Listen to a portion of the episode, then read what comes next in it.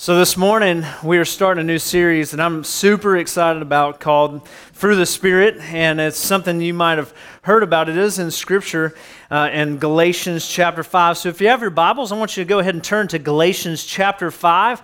And we'll start to, in, in verse uh, 22, and we'll get there. This morning, I'm going to invite you to take notes this morning. If you have uh, one of those uh, note cards in your chair, hopefully you have one of those and a pen. There is a lot of scripture today. So I'm going to ask that you take that card and uh, you write down these scriptures as we go through them, and you have those. But we are going to hit a lot of scripture today, and I just want you to go ahead and, and preface that for you to be prepared for a lot coming at you this morning. And if you're like me, and, and a lot of you are like me in this sense, that we forget uh, as soon as we leave here, we might forget about the scriptures. We might forget certain points. And uh, today, I'm really hoping that we, uh, we can leave here being encouraged about what God's word says in our lives and to us today. We're going to break down the fruit of the Spirit in three different sections.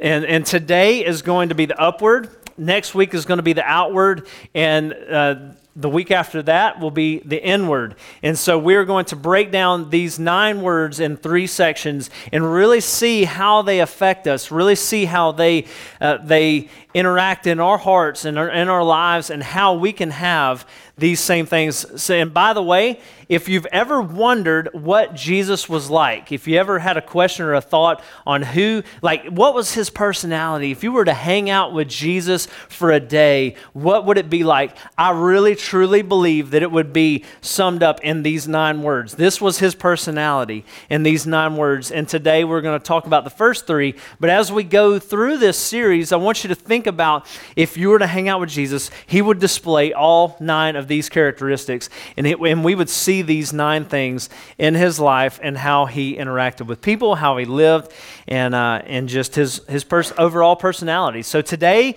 we're going to be talking about the upward. Today, we're going to be talking about the upward love, joy, peace. Love, joy, peace. Now, have you ever thought, and you might not have thought about this, but have you ever thought about the habits that we have in our lives? Not like sin habits. We're not going to, not, not the bad stuff that we do uh, a lot of times, but just habits that we have in our lives. And, and now, again, I, I have to kind of break things down for a simple mind like myself. And habits are, let me, let me read you this. Habits are psychologically defined as things you do repeatedly in your life that are unnoticed, things you do repeatedly in your life that go unnoticed. Now, let me give you some examples. And maybe when I say these, you'll go, I do that too. Now, wetting your toothbrush before you brush your teeth.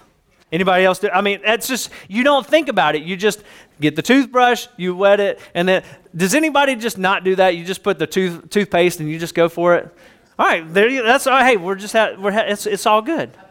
Some of you bite your nails. You don't think about it, it's just a habit. You just bite your nails. Some of you have the habit of saying like before every word. Like it was so good. Like that movie we saw, like it was incredible. Like incredible. Like literally incredible. It was literally like incredible, that movie that I watched. Like, man. So, some of you, procrastination. Any procrastinators out there? You just, it just happens. It just happens. Here's one that we, most of us do this. We cover our mouth before we cough, or after, yeah, well, before and after, while you're coughing. You cover your mouth at some point in coughing. Hopefully you cover your mouth. Or sneezing.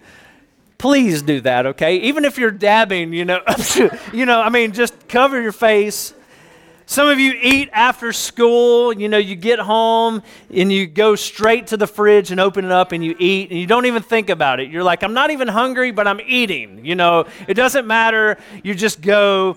One habit I have is I'll be sitting at my desk or I'll be sitting at a table and I'll start shaking my leg.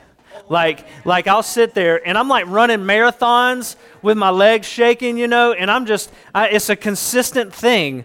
And we all think about the habits, and you probably, we could name a ton of habits that we have, and they're all, listen, they're all normal.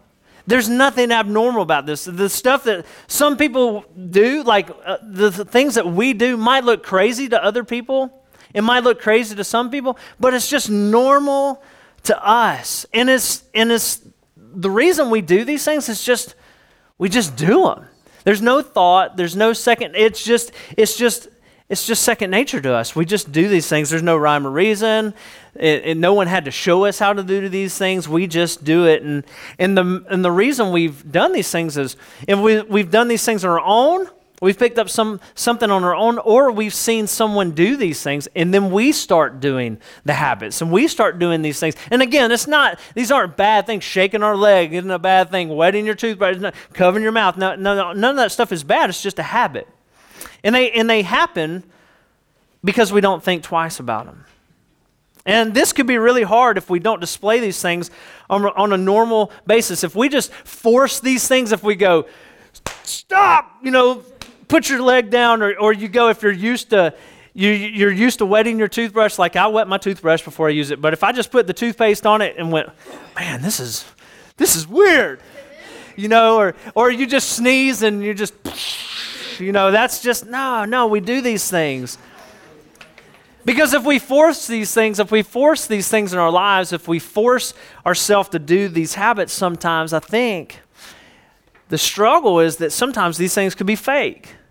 You know, you might sit there, oh, Ryan's just saying that. He's shaking his leg. Or, you know, you do these different things. You, you procrastinate and you're really not a procrastinator and you just, you know, you know, you act like you're procrastinating. No, no, no you can you can fake through some of this stuff. You can fake through these things and and the things that we're talking about this morning, as far as the personality of Jesus, the upward part of Jesus, love, joy, peace, these things should be second nature to us. These things shouldn't be forced. These things that we're going to talk about this morning are things that just should just happen in our lives. They should just flow through us. And, and that's what we're going to talk about. When, when Paul talks about these nine things, and we'll read them all in a second, in the, and focus on the first three, these things should just happen.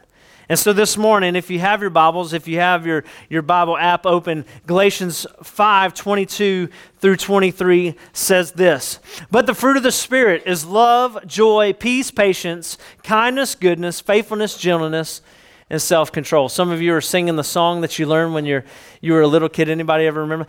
The fruit of the Spirit is love, joy, peace. Miller, you got it? He's like, uh, it could happen. But listen, I was going to come have you come up on stage. There's a mic right there for you, buddy. No? he says no. But so so we've sing we've sang this this song and we've learned these words, but today we're going to dive in deep on love, joy, peace. So here's what I want you to do. I want you to look at your neighbor and say, "You ready?" You ready? Look at your other neighbor and say, "I'm ready." And then just say with a, you know, down deep, you're just bold, let's do this. Awesome. Awesome. Here's what I want you to do on your notes. I want you to write the word love. I want you to write the word love down. Now, there are many, many versions of love in the scripture and many definitions of love in the scripture, but Paul is using this in Galatians. This first love that he's talking about is an agape love. A G A P E, agape. That's the Greek word for this love here, is agape. Now, let me explain what Paul is saying that this fruit of the Spirit. Now, let me time out here for a second. Some of you may have heard about the fruit of the Spirit, and some of you may have, have seen different diagrams, and, and you might see like a display of a fruit of the Spirit being like an orange and a banana and an apple and grapes. And it almost looks like the, the Thanksgiving cornucopia. You know what I'm saying? Yeah. It, yeah, the horn and it's got No, no, no. That's not listen. That's not what the fruit of the spirit. Because if that's what the fruit of the spirit means, it would be fruits of the spirit. But no, no, no. It's singular. You need to check this out. It's singular, the fruit of the spirit. So this this picture is perfect in in the display of it's all one fruit. You have a vine that comes out, and the fruit that is displayed love, joy, peace, patience, kindness, goodness, faithfulness, gentleness, and self control all those things are from one vine. It's one fruit, as in a grape cluster. So it's one fruit, not fruits uh, of the Spirit. It's singular but plural. It's singular but plural. And today we're diving in the first three uh, agape love. Now, here's what agape love means it's divine, unconditional, self sacrificial love. Divine, unconditional, self sacrificial love. It's more than, than I just, I love my dog. It's more than I love cheeseburgers. It's more than I love the Hunger Games. It's more than I, I love my boyfriend or my girlfriend. It's way, way, way deeper than that. It's a love that doesn't have any parameters. Listen, it's a love that doesn't have any parameters. It's a love that just it just does. It's a love that just does. It's it's just love. It's a willingness to put your own interests aside and others' interests ahead. Listen, you put your own interests aside and you put others' interests ahead. And Jesus gave an awesome example of, of love. Write this down John 15, 12, and 13. Again, there's a lot of scripture today. You don't have to turn there, I'll read them, but I want you to write that down. down. John 15, 12 through 13. Jesus says this My command is this love each other as I have loved you. He says, Greater love has no one than this that he lay his life down for his friends.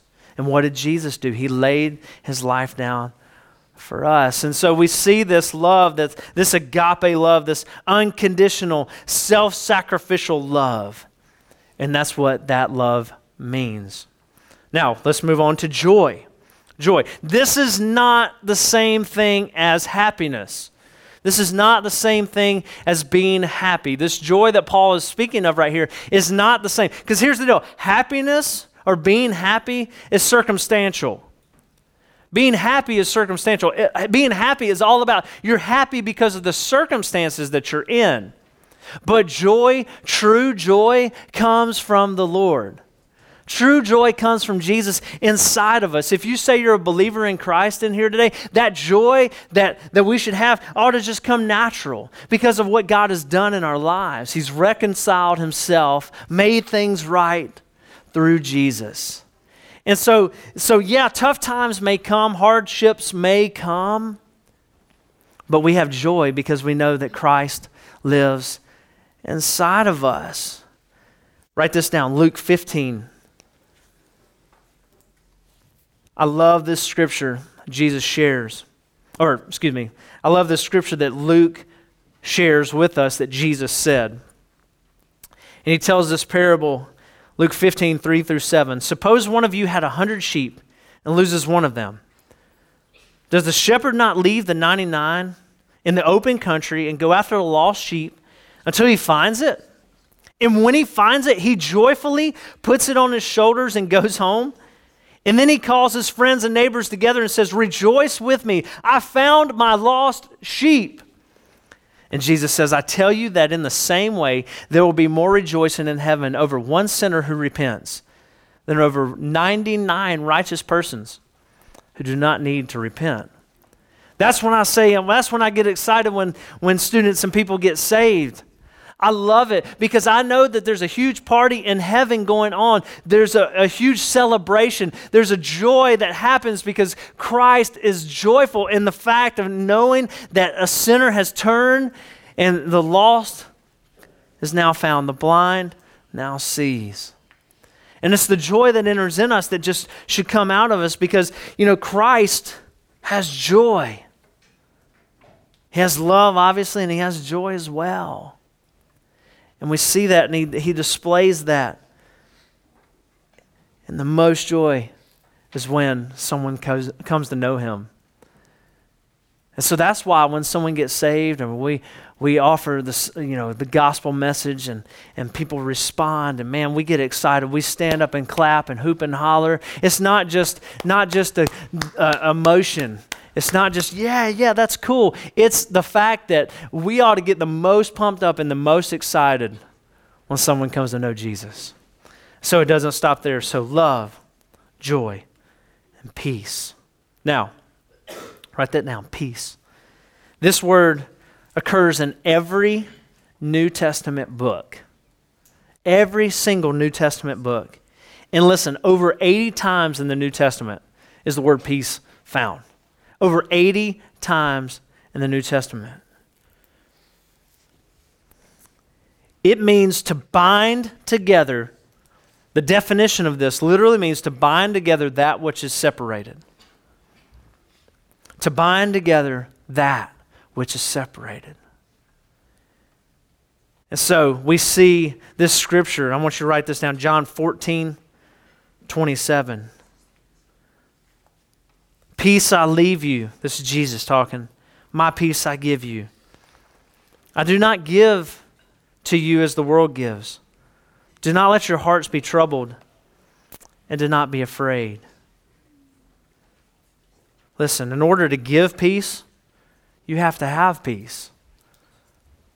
And I know in some of your worlds, man, this, we'll talk about this more in a second, but it doesn't seem like there's peace. There's arguing. You get off the bus, you get home, and or your family gets home from work, and it just seems like a battlefield.